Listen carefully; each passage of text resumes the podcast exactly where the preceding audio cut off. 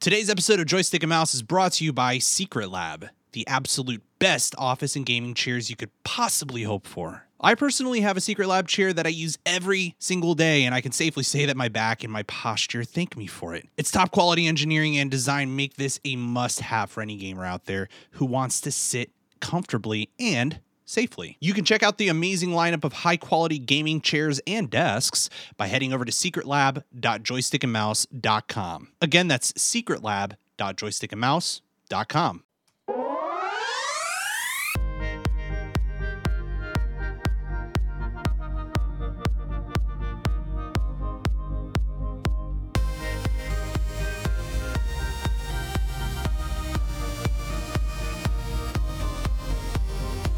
Welcome back to Joystick and Mouse, video game news and reviews for all you filthy casuals out there. My name is Alex. I go by Cross in the, in the gaming community. With me, as always, is Diddy Howdy, folks. and J Dimes. What's going on? There's no video tonight because we're here in the same room. Oh my god! Oh my Yeah, God! Look at you. You got a, like a red shirt on, and you got a hoodie on. Um, Because it is officially hoodie season. It's It's Hoodie hoodie season.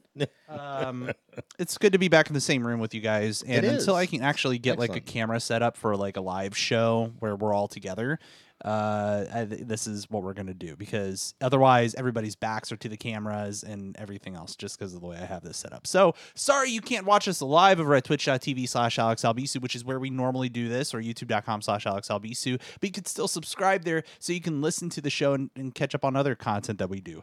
So today we're talking about a variety of things. We're revisiting this sense of the metaverse, uh, just like we did last week. We're talking about some updates for Blizzard employees.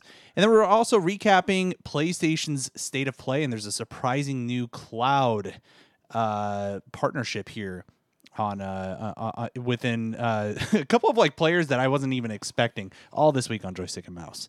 Um, gentlemen, before we jump into this, how is everybody's Halloween? Good.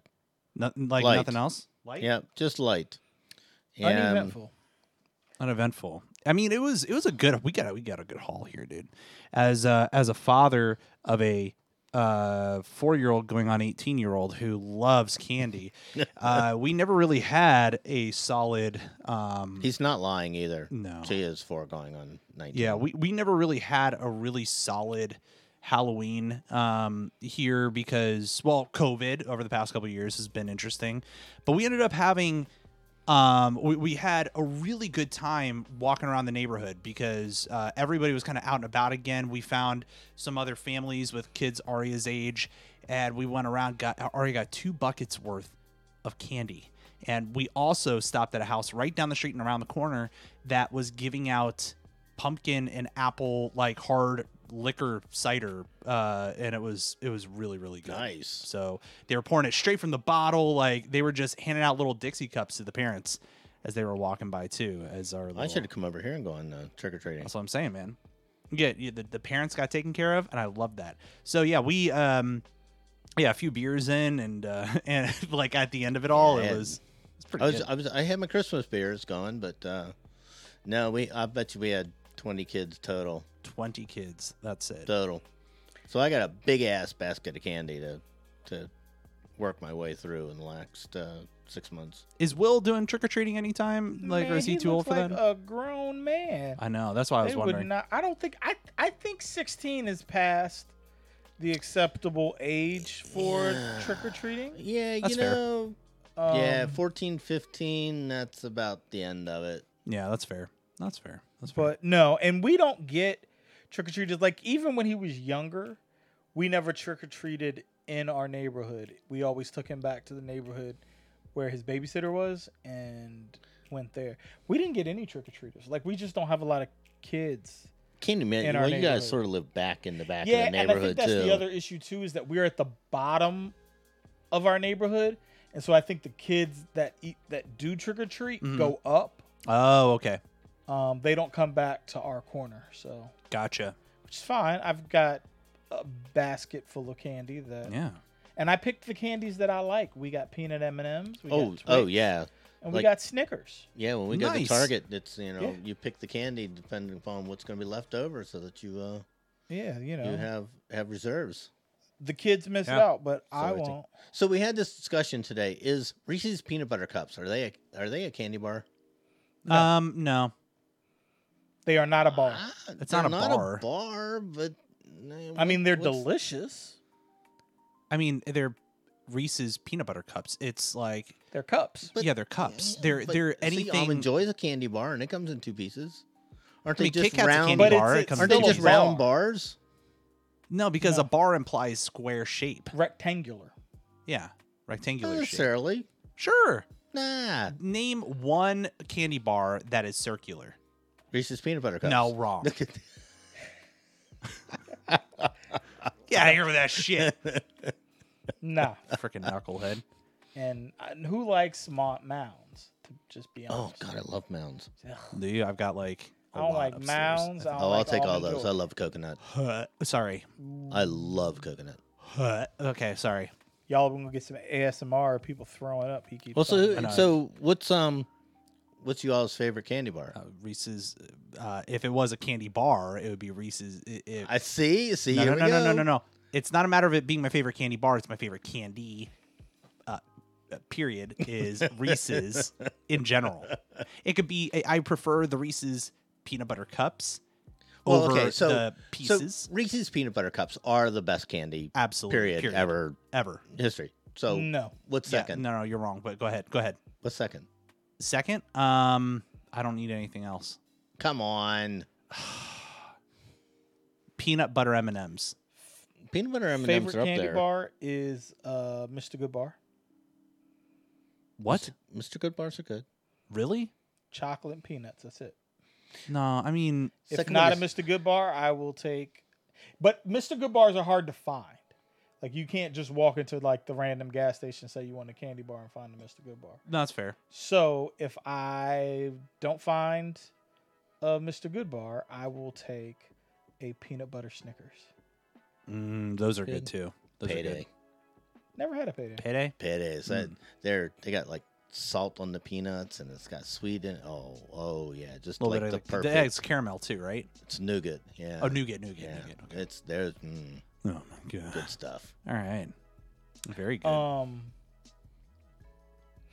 Baby Ruths. Baby Very Ruths are good. underrated. They're sort of the classic though, right? They're caramel and chocolate and peanuts and But it's not really. Is it caramel?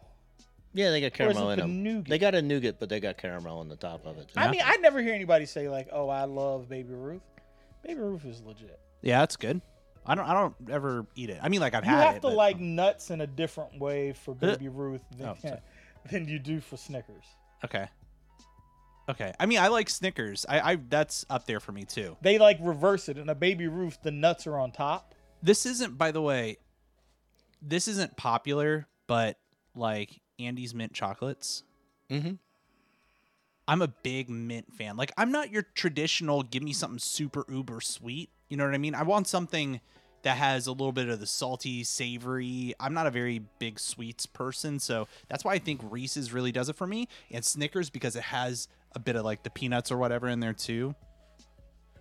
But Andes like mint, I want to basically be able to squeeze an entire tube of toothpaste in my mouth if I really wanted to and I wouldn't get food poisoning.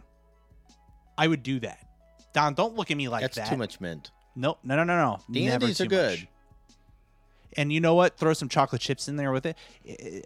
Oreo, Oh, mint Oreo the- Blizzard the is ones the that have the chocolate cookie and the mint top to it, and they're covered in chocolate. What the hell? Are oh, uh. Thin Mints?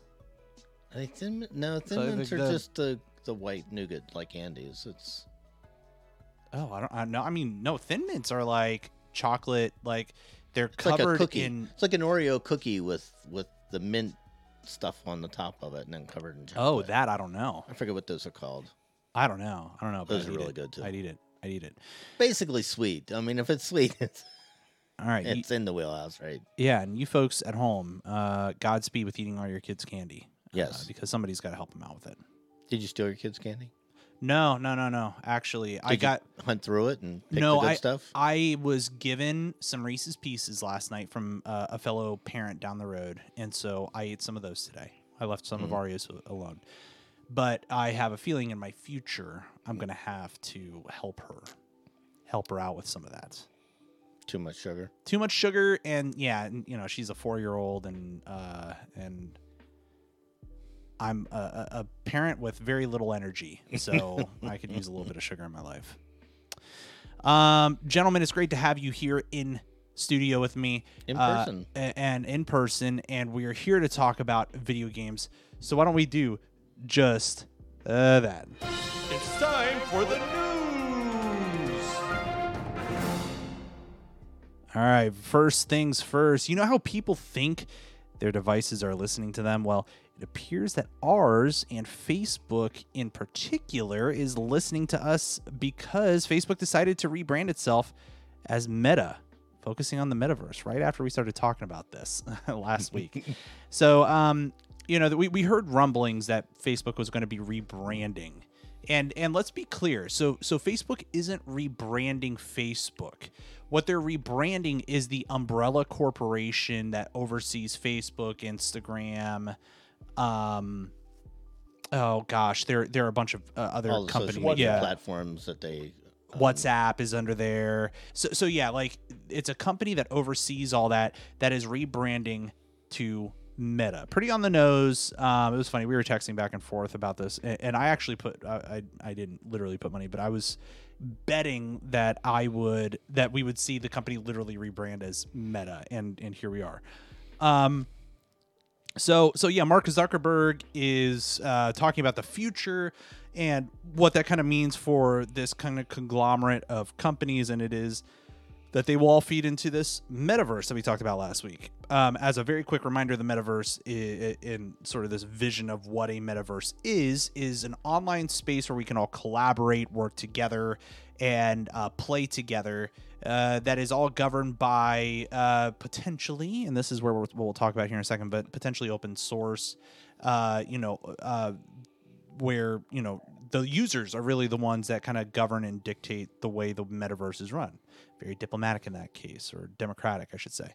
Um, there's also the sense that NFTs and cryptocurrencies play a huge role in driving the economy, and that those uh, the, the NFTs that you would procure, you know, would be leveraged throughout the different you know areas that you play. But you know, there's a lot to be said about what um, that will ultimately end up being. I wanted to share with you all. I saw this video today of somebody denouncing Mark Zuckerberg. Uh, f- first of all, talking about how uh, it's dangerous enough that Facebook already knows all of our stuff, and here we are. We're about to give them um, even more access and control by giving them full reign and governance of this quote unquote metaverse, and that they don't really want to play through this whole open source piece.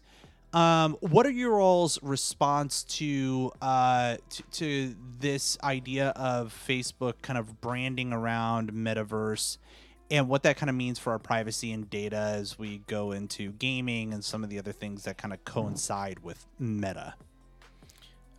Well, so first off, I don't know which marketing company they hired to come up with the name, but they got ripped off because that is possibly the dumbest name that they could have come up with for the metaverse. I mean, very unimaginative and horrendous. But having said that, Facebook doesn't know anything about you that you didn't tell them.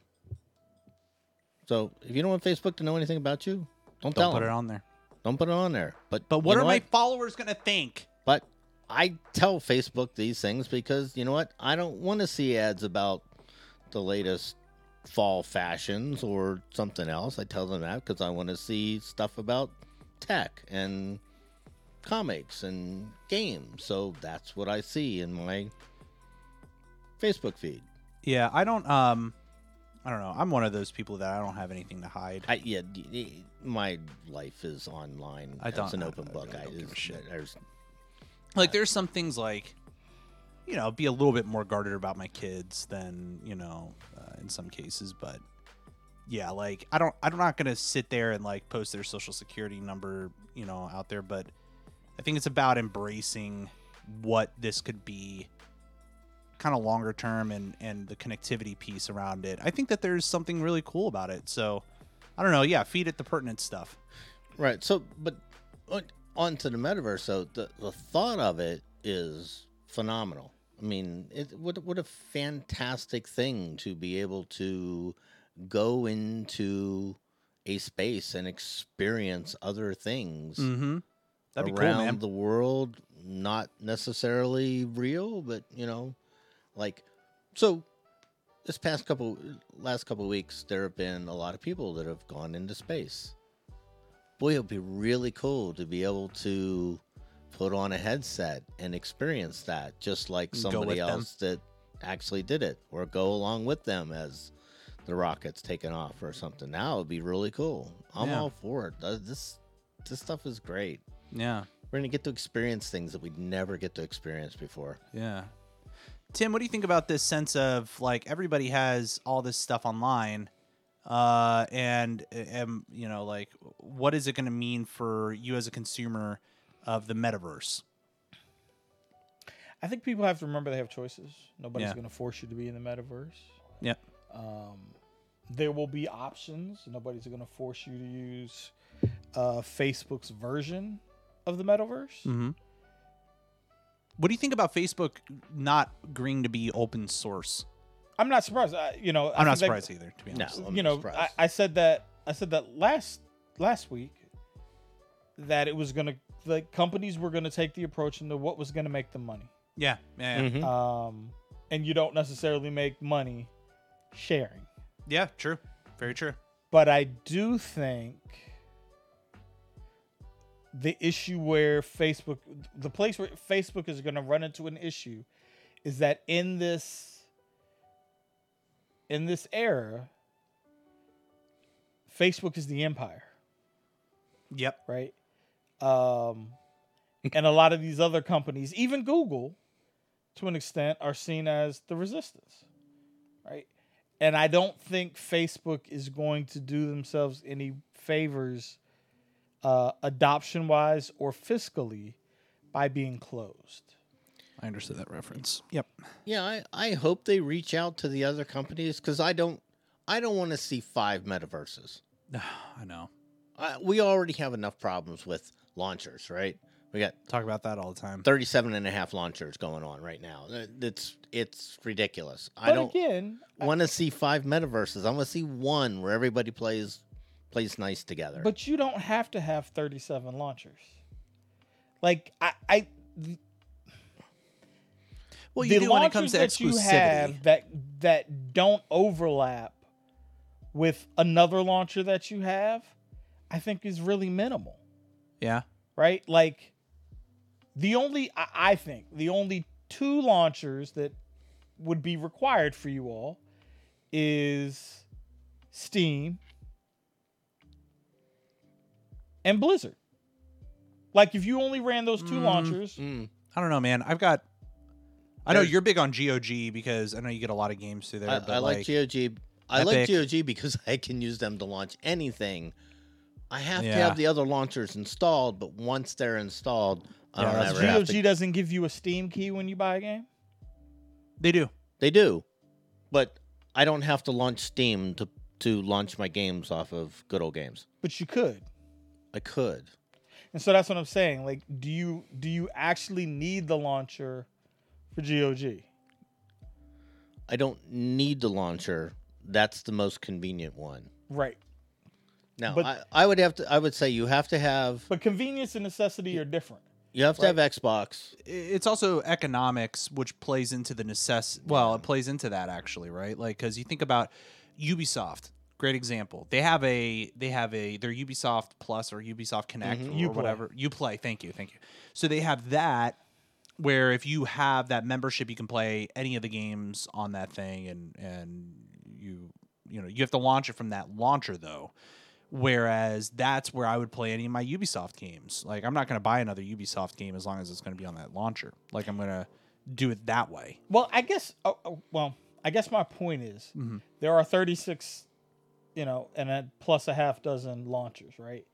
But I think as the as the consumer, We have choice. it's it's up to Yeah. us to be efficient in which which launchers we really use. I, I'll give you an example for myself, right? I don't really buy physical movies anymore. Like maybe on Black Friday, if it's a really, really good deal, I will buy the physical movie. Mm-hmm. But for the most part, I buy digital movies, right? I buy physical movies almost I buy them so I get the codes, right? That's what I'm Sure, thinking. Like sure, I'm sure. getting the code and the disc will go somewhere. But most likely when I play the movie, I'm gonna play it digitally. And there are a lot of different avenues I can go to buy buy movies. And sometimes Vudu is cheaper. But my preference is always to use Apple. So it'll always be the preference versus what is maybe economically. For the most part, yeah. Interesting. Like there are times when like there's a movie that's on sale. Um and it's on sale through Vudu, but it's not I tend to it go doesn't for the deal. port, right? Yeah. So I don't really like launching the even though I can launch the Vudu app on my Apple TV. Like there is an app, right? But it to me it takes me out of the general environment of my Apple TV. Yeah, yeah, yeah. So I buy things on Apple. I have bought movies twice. Like I have it in Vudu, but I'm not I'm never gonna open Vudu to watch it. Yeah. So when it goes on sale on iTunes, I'm like, all right, I'll just Sure. go ahead and spend the five bucks. Right? I- I I haven't bought a movie in years physically or digitally. either. yeah, I, I do everything sh- streaming. I just or stream it. rental I, or- and if it isn't streaming, I'm not watching it. Yeah. I usually rent it. I'm, you know. I, mean, have streaming's rented the a same movie. way. Like there's I have rented there's a like movie. six different platforms Yeah. like yeah. that I Yeah. have to stream. Yep. But by and large, I use that Apple TV app on my Apple TV to figure out where the movie is and to launch. Yeah. So we have we have this problem right now. Is is our cable's broken? Um. That's not good. Don't get me started about Verizon. Jesus. Yeah. Go go ahead. Oh they oh my say god. I'm a grumpy So old I, I man. got on with Verizon support last week, and I'm like, we have one channel, Fox Sports Two or Fox Sports One, that doesn't work. Fox Sports Two works, not Fox Sports One. We're supposed to have that channel. They're like, okay, we'll reset it so that it sets your channels again. Nothing works now. No way. Nothing. Ugh, what a pain. Only the lower, like it's like we have basic cable and that's it. That's not fun, dude. And I'm like, come on, guys. And they're like, well, you're gonna have to contact TiVo because we think it's your bot. I'm like, no, it was just working. You did so, literally you did just- something that broke it. It's not us. You did something that broke this. Nope. Yeah, we, we don't know. So I I was like, here's the real kicker: is if I go to the app on the on the Roku TV, Uh-huh. it line it works just fine, and it says, yeah, you're authorized for that channel. Go right ahead, stream Fox Sports, have a good time. But if I go to Fox Sports on my channel, it says I'm not authorized. I'm, Amazing. I'm like, you guys are just killing me. It's amazing. Verizon is amazing. But I, you- I wish I could get. A, I wish I could get rid of Verizon. If I could, I, I do. I, if if we could get, if we, uh, please Google Fiber, please come to Washington D.C. Please, please, please. get yourself please, some please. Hulu TV. That's what Please we Google do. Why do you Fiber. need Google Fiber. Just uh, subscribe to internet through Fios and That's still Verizon. I want to get rid of Verizon. Period. I don't want to get rid of their internet. I don't think. I don't think. I mean, my gigabit option. internet is great. Oh yeah, that's all fantastic. I use though. We we have that in Hulu Live TV. Like that's all it is. But we're we're looking at it now, and we're like, all right, we're living without the cable. Could we live with it? Can we live without it? Period. Yep, think so. Yeah. So uh, I, I think Do we're it. we're pretty close to just canceling it. Cancel it, man. altogether. You'll save money. But you need internet. no, no, no. Cancel no, it, cancel uh, the TV. TV. The TV Oh, cable. yeah. We'll just Yeah, use the sure. streaming services and be done. Because we got to we got to hunt and, and search now to find what we want to watch. I know. Yeah. Uh, you do that anyway on So Yeah. So thinking about so thinking about this kind Anyways. of concept though about about the the metaverse and these multiple offerings, you know, just like all these multiple game platform launchers or these, you know, different cable providers or or streaming the one you services. Join the one you like, but then it creates disparate But see, if, if you pick one, and I want to go do something with you in the metaverse, It sounds just on a like- different one. it sounds just like uh, PlayStation versus Yeah, Xbox all over again. And we're creating a whole I mean, new environment There, for that. there is not going to be one metaverse to rule them all. It's just the, the No, I know that. I don't know that, way. but but let them play together. no, no, I let know the it's not. metaverses Yeah. play together. I, I look. It, it will not be. There will not be just one. But I want there to be. But what you, what you may have happen is that there is one who is willing to play well with others, like Xbox and that one might become the preferred. versus It's it's going to be the Sonys who- company who decides Yeah. that they are going to put experience above profit right. and take the profit. But see, I think comes. if you put the experience above above that, you're going to make the profit anyways. yeah, but these companies don't see it that way. I think It's- they do. No, I, no, think no, that no, they don't. It's why Sony refuses to do cross-platform on any of the games. well, I, I think that where the that's publisher's willing to support it. but I think that that's more they've got an arm on the ex- uh, they've got themselves armed with the exclusives like Uncharted and and everything else that they know But that they they've could just still make up for chosen to negate profit because they could make more money I agree. I agree with you. by you. allowing people to I play. agree with you wholeheartedly. Right? So, you know, when Rocket League was all the rage and Rocket League existed with cross platform, Sony was like, no. So now if I want to buy Rocket League and I want to play with my friends, the platform that I'm not going to buy it on is Sony. Yeah, I'm going to buy it on an one of the other Xbox or platforms. PC or Yeah. 'Cause- Switch even I think. Because yeah, because even uh, like God of War is coming out for PC. Mm-hmm. People were excited. Hey, are you, gonna, people are you gonna buy it again? no, Don't look at me and say you're not gonna buy it again. I won't buy it again. I can play. I'm gonna play it on my No, PlayStation. Why would I buy it? Uh, because Why would I buy it for the principle. PC? Well, I feel, I feel like it's possible. There it is. It'll go on sale. It'll go on sale at some point in You'll time, be and like, I'll be like, "Ah, that sounds "All like right, should just fif- be there." fifteen bucks. Sure, I'll go. Yeah, it's worth it. I mean, I've already bought. I've bought the latest version three times now. I know. No, that's why I was like. anyway, sorry, I didn't mean to derail it. But anyways, yeah. But so the whole TV thing goes back to the metaverse. So, but with that, I want one. I want to. I want to log in to the verse and be able to play whatever I want to with whoever I want to. Yeah, me too. I mean, we want to, right? Like at the end of the day, I think we all agree that we want to, but the reality is what J Dimes is saying. It's it's it, there will be disparate systems, and we won't know. Like we'll have to see how all this like plays out, right? So, Yeah, unless the government comes out and regulates the metaverse and says, which they This ha- is the already are trying to regulate the internet. and We see how all that's going. Yeah, we right? see how Like, go- it's getting ready to say we're we see how regulating the internet's this- going. That's the thing, though. Like the, the dirty secret nobody ever likes to talk about with regulation is that regulation, in some ways, tries to ensure that people have a uniform experience. And when you deregulate things, yes, you may get you may get the ability to do the things that you like doing in the way that you want, but you're not going to get the quality assurance Right. in the product Yeah. that you think. I I think, you know, we talked about this with like Apple, right? And the Mhm. whole issue with Epic and you know, payments and stores and all this stuff, right? I guarantee you that if it comes down to, you know, Apple having to say, "All right, we'll take whatever forms of payment that you want." People's overall experience in that ecosystem will not be as as good. And when there are issues, you will no longer have one person to ask. Yeah, one throat to choke. Yep. You're gonna. It's gonna be. Well, you need to go talk to them, and they'll say, "Oh no, you need to go talk to them," and your shit just won't Mhm. be fixed. Yeah. Well, friends, write in. Let us know what you think about this whole this whole thing. You can email joystickandmouse at gmail.com. Diddy, you have the next topic. We're revisiting Blizzard. All right, our good buddies. After months of missteps and tone deaf responses, Blizzard Entertainment this week finally stepped up and made some real changes at the company. Letting perpetrators go and renaming some characters and in game items is nice, but the employees of Blizzard were looking for some tangible changes, and this week the company announced a great first step in making the company an example for the rest of the industry to look to.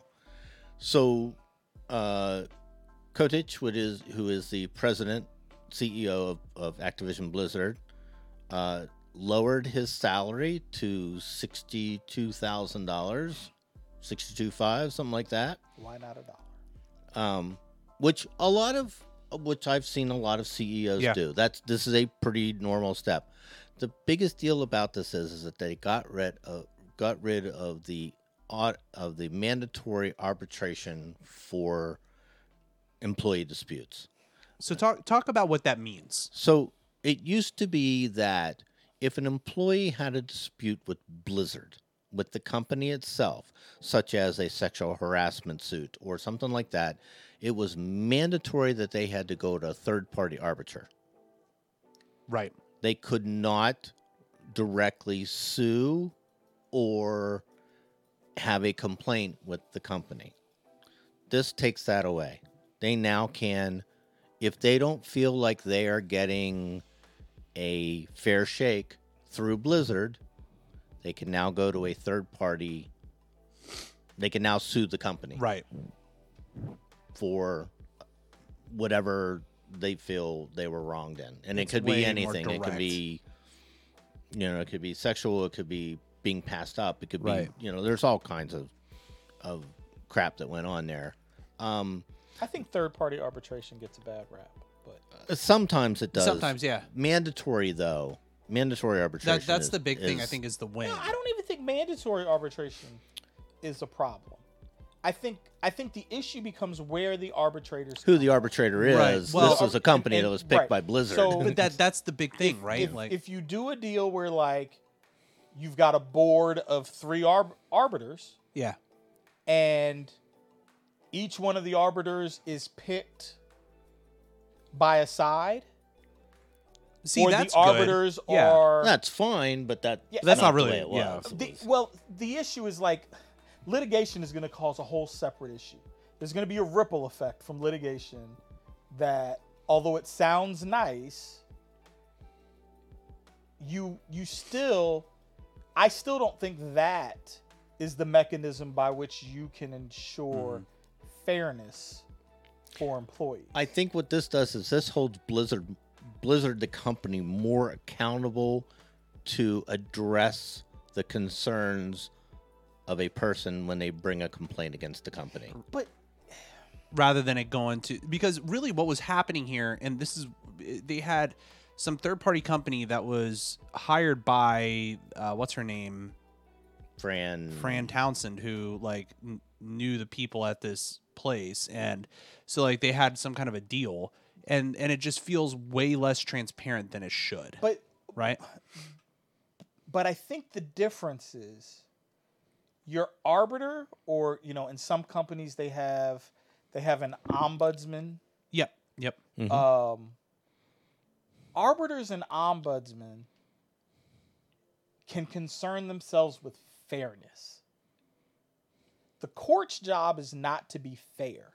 The Mhm. court's job is to enforce laws, right? right you can have a complaint or an issue with your company and the company can be legally within their rights and it not be fair yeah. right? A company's not legally required to keep the salary between a man and a woman doing the same job close. You're not going to win a court case that's going to tell you that the company is being unfair because they're paying this person ten or twelve thousand dollars. yeah there's no year. there's nothing Right. that's going to be one around But that, your of course. arbiter can Well, say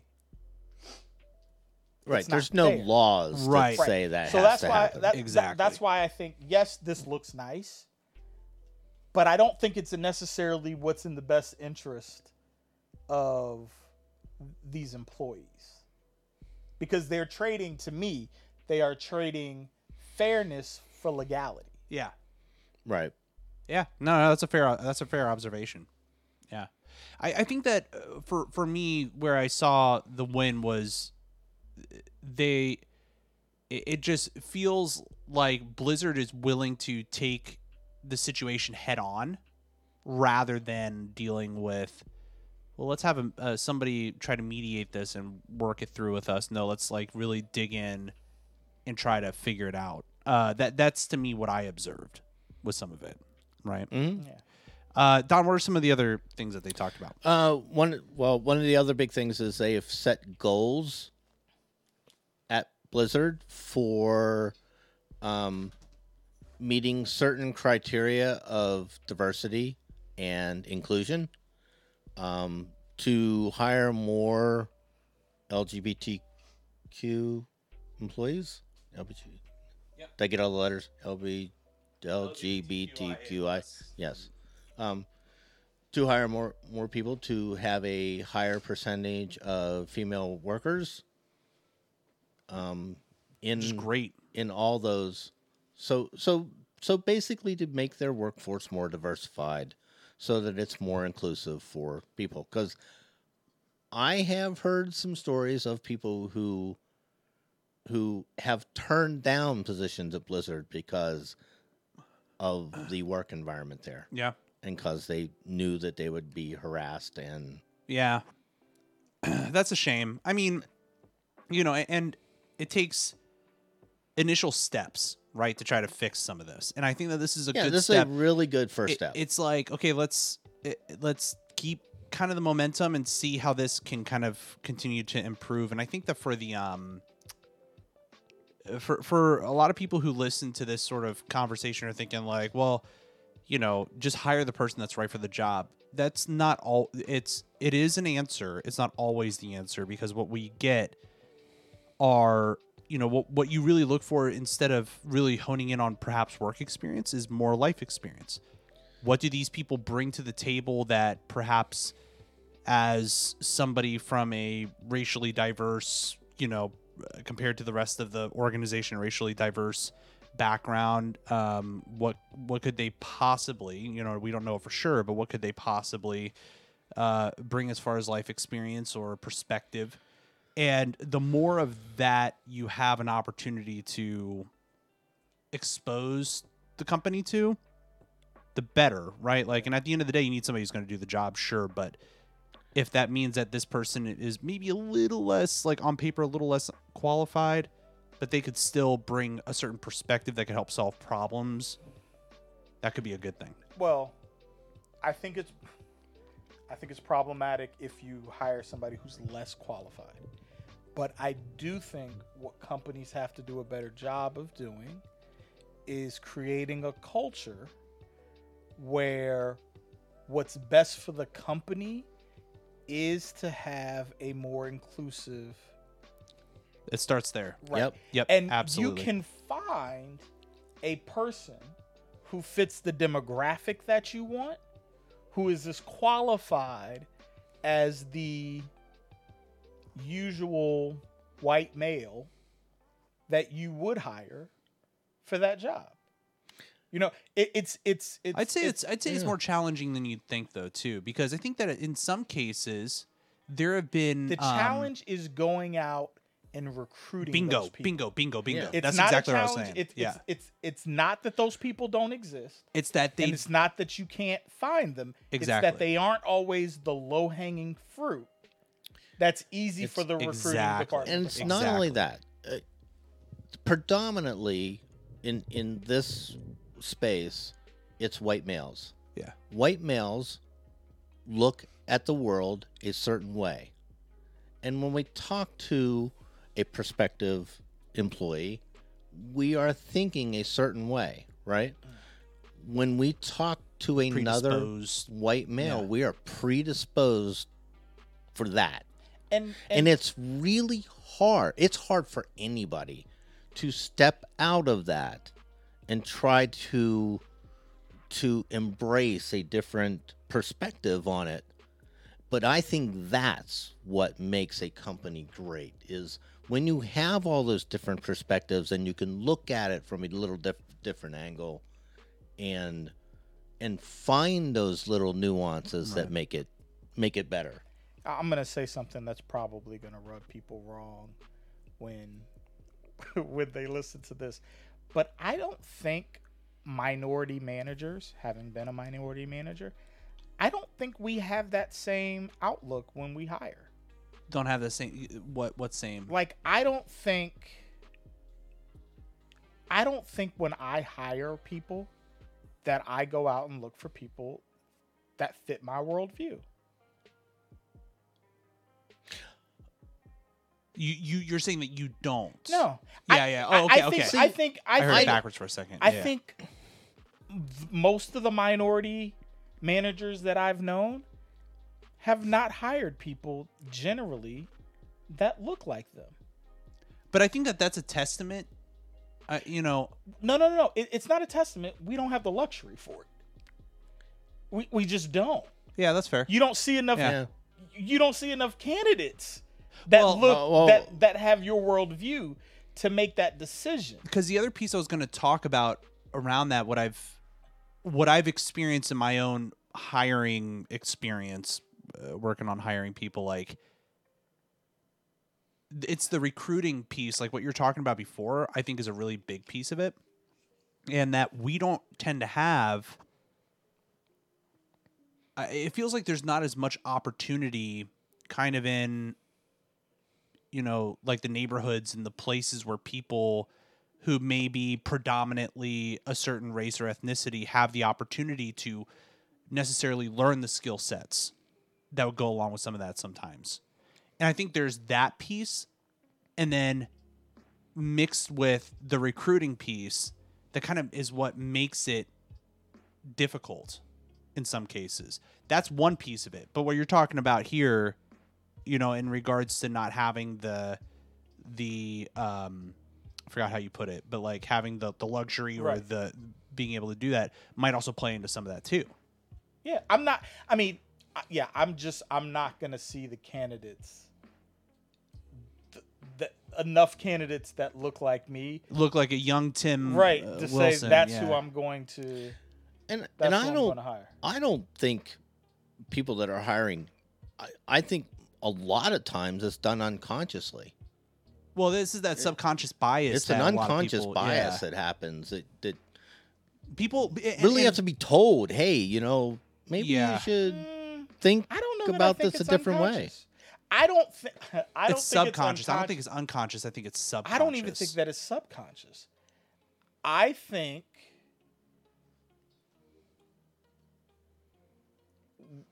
a hiring a lot of hiring managers look for a person that they feel is going to be a good fit for the team, right? Mhm. Oh, And if absolutely. your fit is ba- and, and it almost always will be, your idea of fit is going to It's be based subjective. off of your Yep. view of the world. Yep. right. And if Yeah, your absolutely. view of the world tends to look like you, there's always going to be a problem. Now, you have people whose view of the world is less homogeneous and more heterogeneous of the population, Mhm. and they are probably less likely to fall into that particular issue. But if your worldview looks like you, right. And that's all you've ever worked with is Yeah. you. Yeah. I mean, l- listen, just think about the number of events that you go to in your personal life, right? Where the guests and attendees is broadly diverse, right? Mhm. Yep.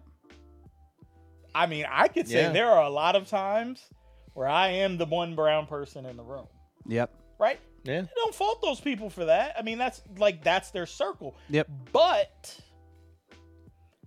could folks make Make, more of an make effort? an effort. Yeah, make right. more of an effort to have them, and because having a diverse circle in your personal life Mhm. is going to help you. Dude, that's what blew my mind. So growing up in this area here in the DC area, I I grew up with all sorts of ethnicities Yeah. around and I just thought this was the way the world was. It is not. Listen, when I grew up in Hampton, it was black, white, and there was a mixture of like Asian ethnicity. Mhm. I didn't meet people from like Hispanic, um, Middle Eastern. I, I didn't meet those people till I got to college. Mhm. There was a guy in the NFL who said he didn't meet his first his first black person until he got to college. It's wild. Like he went his whole life Could you imagine? Like I don't know. I as guess a like football player. He went his well whole that life. too but uh, but all like i don't know like just how i've been able to and maybe it's it's tremendous privilege just having grown up in this area, but y- uh, you know, like if I hadn't been able to experience these other cultures and their foods and the and like their traditions and you know, I I grew up with it myself just being in a mixed household with, you know, Cuban and Kentucky, like very very different. Uh that know where sort your of love of whiskey and bourbon came from. uh, oh yeah, no, I'm a bad Cuban. I don't like rum either, so they get really mad at me about that. Hmm. So the, that that sort of it, it's a weird perspective for me to to hear that like the opposite of that, and, and that's my own prejudice, by the way. So- that's my own Yeah. prejudice, not understanding that So- some people just don't get that too. I grew up in rural Pennsylvania. yeah, It was you did- white. Yeah. very well. It was white. There, there was white, and then there was white. Yep. Yep. That was it. And when I went to school in Harrisburg hmm and got out of my little town, it was culture shock. It was I believe it. big time culture shock. But one of the best things that ever happened to me was I lived downtown Harrisburg in an area where there were like all kinds of ethnicities all over the place. It, it was that the building I lived in had, you know, all kinds of people in it. And it was great. And we all got together, you know, we'd sit out in the steps on Yeah. on a Friday night, you know, and drink a couple of beers and and the lady that lived downstairs would bring out rum and she'd make these drinks that were just mm. oh my god they were just they were like water and you'd be you'd be sopped at you know Yeah, eight o'clock it was bad. But you know that was one of the best things that ever happened to me because i got exposed to all those things and said well gee you know maybe i could look at the world a little differently you know?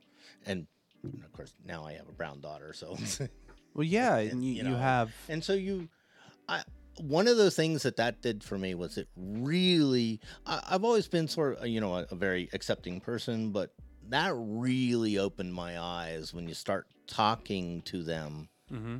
you know and i talked to my my future son-in-law and and he tells me about being stopped on george mason campus three times in the same day just driving around doing nothing Mm. Yeah. you know you, you Yep. stop and think and you're like you know this is it's it's this is wrong this is why why and and and it's on me to take a step back and look at the world differently and Yeah. and try to change it It's hard to understand. I- I think it's hard to understand anything that occurs in the world when you don't have a perspective of how other folks are treated in Mhm. the world. mm-hmm. hmm And we've kind of gone off into to the left field, but like No, bringing this is it all- back to Blizzard, I mean, this is all it's rele- hard to relevant. understand. Like it's hard to understand why a female employee coworker may feel a kind of way when you don't have any perspective Right. On what Yes. they go through on a day-to-day basis. And Yeah. what Right? we have to be better about as men in this situation too and that and really as people is that when somebody stands up and says but this you know like and contradicts perhaps what we would consider as normative in some of these situations we have to instead of first sitting there and saying oh but this is you know just the way it is we have to be better at listening Yeah. and we have to stop and hear Absolutely. what Why they're is saying. it that like way? yeah why like is it e- that way even the you- male female thing like my daughter led raid teams and would not speak in in voice chat Yep. Yeah. because she was a girl right and she knew that that she would get abused and Mhm. and that's just wrong it's just you know one of my raid leaders currently was female. One was alex and we won't talk about that but um but um she's an excellent raid leader. Uh-huh. Excellent. I mean and so she deserves accolades that she gets. Yeah. gets for that. And so i think we should give people the benefit of the doubt and let them we should give people a little bit more opportunity. yes. That's really what it comes down to. Um, yeah, and that's how it relates to gaming It- Yeah. it- that's we're gonna bring this around no, no, no, but it, it's but, it's a but that's relevant, what we want in gaming right we we want people to have their their chance And and the fact in the that this gaming gaming arena. all of this is in line with kind of what the the Blizzard employees were asking for, and we've been wondering what are you doing about some of this stuff that mm-hmm. they're asking for, and we're hearing a bit more about it is is good. I think it's taken too long, but I think that a step is better than nothing. So Well, I- talked to somebody about that about it taking so long, and they're like, they're behind the scenes. There's a lot of I'm sure a yeah. lot of paperwork and a lot of legal stuff and a lot of things that have It's a to big take company, place before they a big public can company. roll out a, pro- Yeah. a a policy of any Yeah. type. You know, whether if they change the M and M's to blue instead of green, you know, it takes a long time to do Well, something like that. It's good to hear, and we're going to be keeping everybody updated. So stay tuned here. Not sure it's enough for me to spend money at Blizzard yet, but Yeah, I'm still a little. I still have my about it. subscription, but that's that's it. I haven't bought this the new mount, even though it's cute as hell. Yeah, yeah, we'll see. but- I'm still a little meh about it all. Anyways, Well, why don't we uh, why don't we switch gears very quickly to the PlayStation to the Sony State of Play that was uh, that was this past week. There's uh, let's see, just uh, last month by the way, Sony held a big showcase event to present its first party catalog. That was a freaking awesome uh, annou- set of announcements. And PlayStation has returned once again to its usual presentation style, shifting its focus to third party announcements. So this was only about 20 minutes, uh, and it was talking about upcoming titles for both PS4 and PS5. So let's quickly run through uh, what some of these um, announcements were and talk about anything that maybe stood out for us. So first things first, Deathverse, Let It Die, uh, was revealed. Uh, didn't really stick out. Um, I'm not really all that that sure of kind of what it's gonna be like. It's a it's an arena based melee brawler from GungHo Online Entertainment. So that's gonna launch for both the PS5 and PS4 in spring of 2022. It's got dragons. It's got dragons, bruh.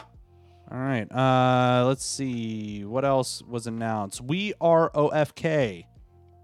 This uh this music biopic game is being developed by Team OFK and introduces the story of a band. This one sounds kind of interesting to me, just out of concept as a musician. sort I of. thought that was kind of neat. maybe, but not quite. Yeah, the, the title condenses the story of the indie pop band OFK. The uh, adventure presented in this indie experience is composed of five chapters. Each of these chapters represents one of OFK's debut tracks. Uh, Bugsnax has a new DLC. This is a game that I've always thought was adorable looking. I never played it. Did you guys ever play Bugsnax? no, Okay. it looks cool. Okay. Just not enough time to Yeah, not get enough around time. to one of those. Yeah. Five Nights at Freddy's Security Breach gameplay was revealed. You know, I've never played a Five Nights at Freddy's. Me Freddy's game. Will was Will played a couple. He was a fan of Five. Nights. Everybody loves them. Markiplier loves them. I'm a big Markiplier fan. That was uh that's one of those games where I just got to go back and play some of them because they look spooky as hell. Uh, again, It's got a huge cult following too. time. Yeah. Uh, oh, and uh, yeah, uh, we'll, we'll talk about scary games. Actually, I'll, I'll hold off on what I was about to say because that's our, uh, our our our game that we'll be reviewing. Let's talk about Death's Door, which is coming to PS4 and PS5. It's a uh, pretty well received RPG that launched on Xbox and PC Game Pass this year, and uh, I'd never seen this, but it's published by Devolver, which is always a solid uh, a solid uh, choice. So I might have to check that out. I don't really know much about it outside of that, um, but it has piqued my interest just because it's Devolver, and Devolver always makes really good stuff. Uh, this is my personal um, favorite. Um, oh wait, no, no, wrong one. I was looking at the the wrong. Little Devil Inside is actually the one I'm excited about. Uh, the uh, Death's Door will be uh, available on PS4 and PS5 in November 23rd. Um, Kart Rider. This looks like kind of like Mario Kart a Mario little bit, Kart, yeah. but different. Do we Question mark. need? Do we need another one? I don't know. Why, why not? You know, we're getting. Uh, what was that other one that we were talking about? Uh, not Sonic. Uh, what was no? It was some other. Like Yeah, it was even Nintendo doing another. it was Nintendo. Oh, Final Fantasy. It was a Final Yeah. Fantasy kart race or Whatever. You know. First Class Trouble uh, was revealed. This is one where Diddy was like, "Oh, X Men." Nope, not at all. Um, this game aims to be a social deceptive deception simulator in which humans try to survive rogue AIs and AIs simulate humans to get rid of them. Uh, so it's like Among Us, but with AIs instead of aliens. So it's This kind of neat. game interests me, but I'd be very interested to see what the g- graphics are actually going to look like. Yeah, the aesthetic looks really neat. It looks like a like a cool. I don't know. The the cover art looks really cool. Uh, let's talk about uh, Star Ocean, the Divine Force. I don't know. It's JRPG goodness. If you guys like a JRPG, just keep an eye out for on that Have you one. ever played? uh, This game's been around for 25 years. yeah, they've been around for forever. I've never played a single one. me either. I've never played, but people love those games. I mean, 20, 20 plus years later. So the one that I'm really excited about, Little Devil Inside, uh, this uh, just that creepy aesthetic of the little nightmares sort of deal, uh, is really exciting to me. So it's coming to PS5 and PS4 in 2022. The extended gameplay focused on many survival mechanics present in the game.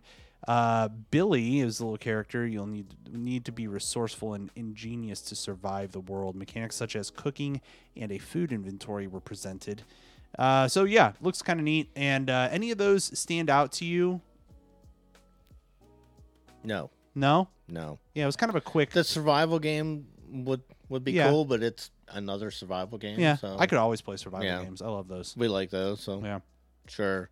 but, But you- nothing was like I was like really Yeah. excited about First Class. I was like, "Ooh, they're doing an X X Men game," Yeah. and then I'm like, oh, shit, no, nope. Well, nope, wow. total, total, uh, total tease. I'm actually surprised that Battlefield didn't get more of a push. yeah, didn't really no real big titles. It feels really indie. Is Battlefield Yes. is Battlefield a time delayed for Xbox? No, Like like COD is for PlayStation? no, no. It's coming out on everything simultaneously. No, no, no, no. Well, COD comes out simultaneously, but um, DLC. Oh, the DLC piece? That I don't know. That I don't know for sure. I just wonder if maybe that's why they didn't push Battlefield uh, more Yeah, for that COD monster. Yeah, it's interesting. I am just as a segue. I am very excited to see a futuristic battlefield as opposed to the old school that they normally do, like the World War Ones and Yeah. twos. Especially in a year when COD is doing back to back historical games, Mm-hmm. basically with the last, World War with II and- Black Ops. What and is the new Vanguard. Battlefield? It's like 2041 or something. 2042 or something like 2042. that. Yeah, so it's futuristic. Yeah, and you got a that might bunch not be of bad. technology, but it's not like outlandish. Not. Halo technology. No, this is like, oh, this seems like just kind of future battlefield sort of things. I mean, there's some of it is a little outlandish, but it's mostly not. like what Ghost Recon used to be. oh yeah, Like when you think like Ghost Recon Future Soldier. yeah, Um, yeah. That was those are fun games. Yeah. Those are fun. Um, gentlemen, we do have uh, some additional news to get into, and everybody listening at home, that uh, horn can only mean one thing. It's time for full stream ahead. Diddy, what you got? So, Sega. Sega. Sega? And, and uh, oh, um, Sega and Microsoft announced a strategic partnership to develop a large-scale game for the Xbox platform, uh, running on the Microsoft Azure network. So it'll be a cloud gaming service in partnership with Sega. Um, so I wonder what does this mean, and what games from the old Sega library would we like to see them Sonic. Well, now- develop in a in a cloud gaming environment? does does the article actually mention that it involves old school games? Ye- they say they are working on a large scale game, But not not. It's not like not specifically what they are working on. it could just be a brand new IP, So, which I wouldn't be would bad. love to see a brand new IP in the Sonic universe. Yeah, I mean, Sonic is to me is like the only thing Sega has. oh no, dude. They got Well, they have lots of great games, but Sega's got like a ton of stuff. They got Double Dragon. Is that Double Dragon Sega? I think or so. Final Fight. Maybe both of those are Sega. But yeah, I don't. I mean, when I think of Sega, I think of Shinobi and Sonic. I think of I think of Sonic, definitely. Well, everybody, yeah. Sonic. Shinobi might be Sonic too, is uh, their their Too old for you. mascot hit thing, right? Um, they, Um, they just came they had out. Astro Boy, well, you might like this Football Manager's Sonic game. uh, Yeah. Or, I'm sorry, Sonic, a Sega, Sega game. game, yeah. Uh, they've done some of those new Warhammer games, um, Phantasy Star Online. That might be another one. By Didn't the they way, do House of the Dead? I don't know. Yes. Yeah. That is a Sega game.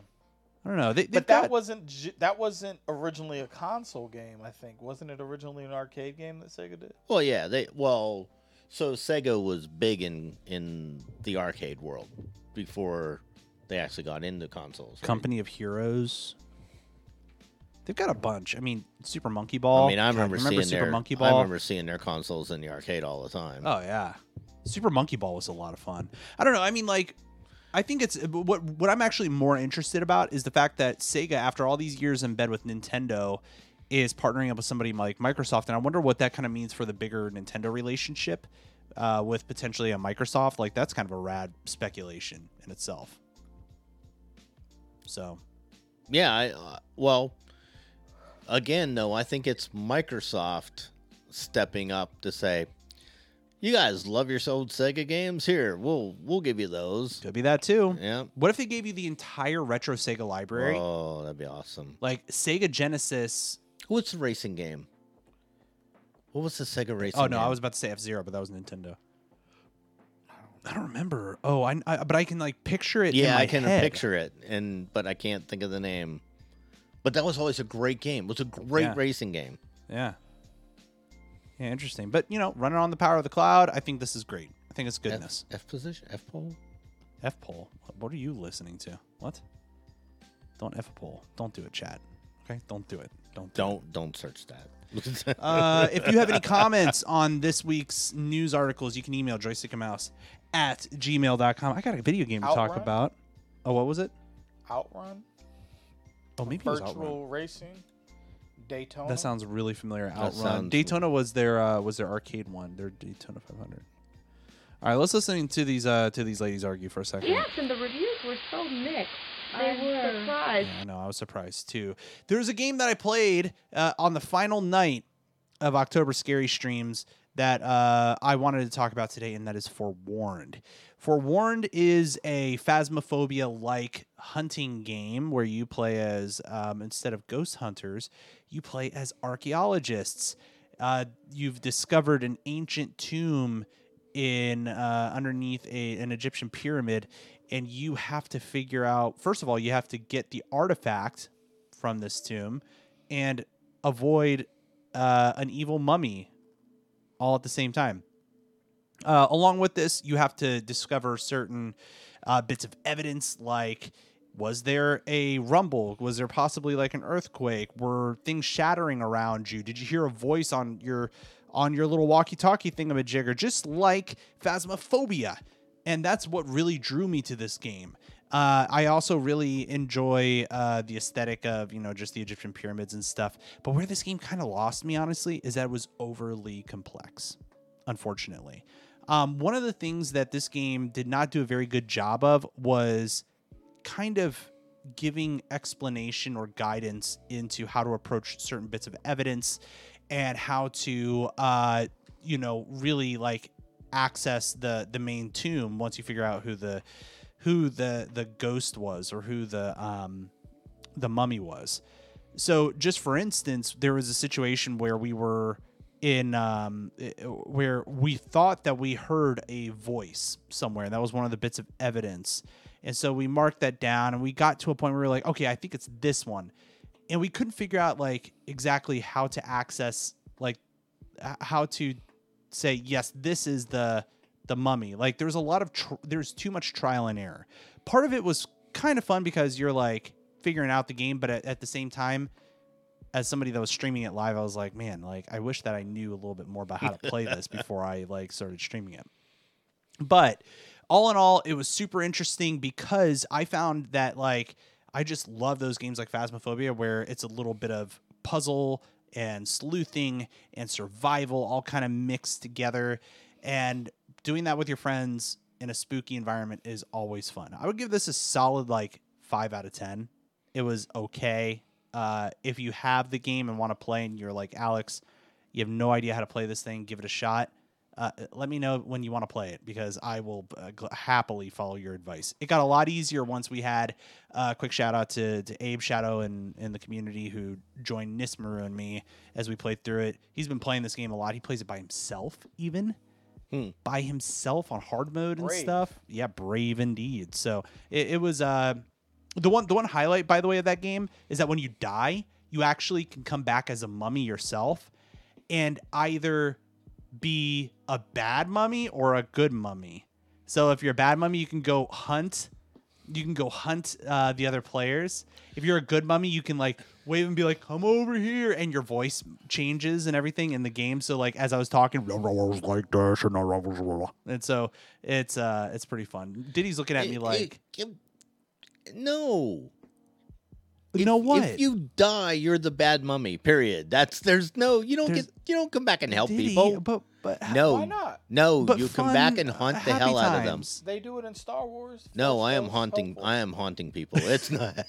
I am not. I'm not helping anybody. We're gonna get in there and we're gonna we're gonna see Diddy run straight into the tomb and die immediately by falling. Just so I can come back and hunt yeah, just- people. That would be great. yeah, that'd be funny.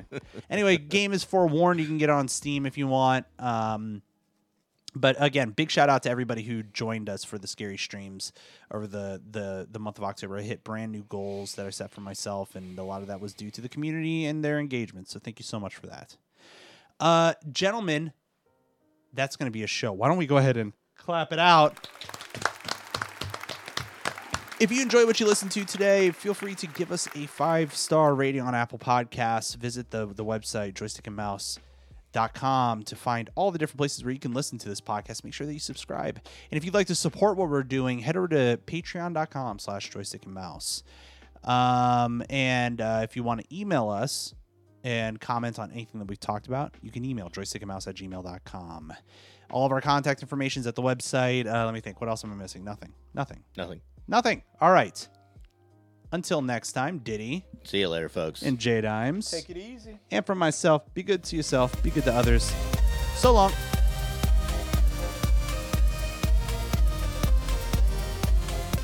If you like this show, check out more great content at incastmedianetwork.com. Diamond Club hopes you have enjoyed this program.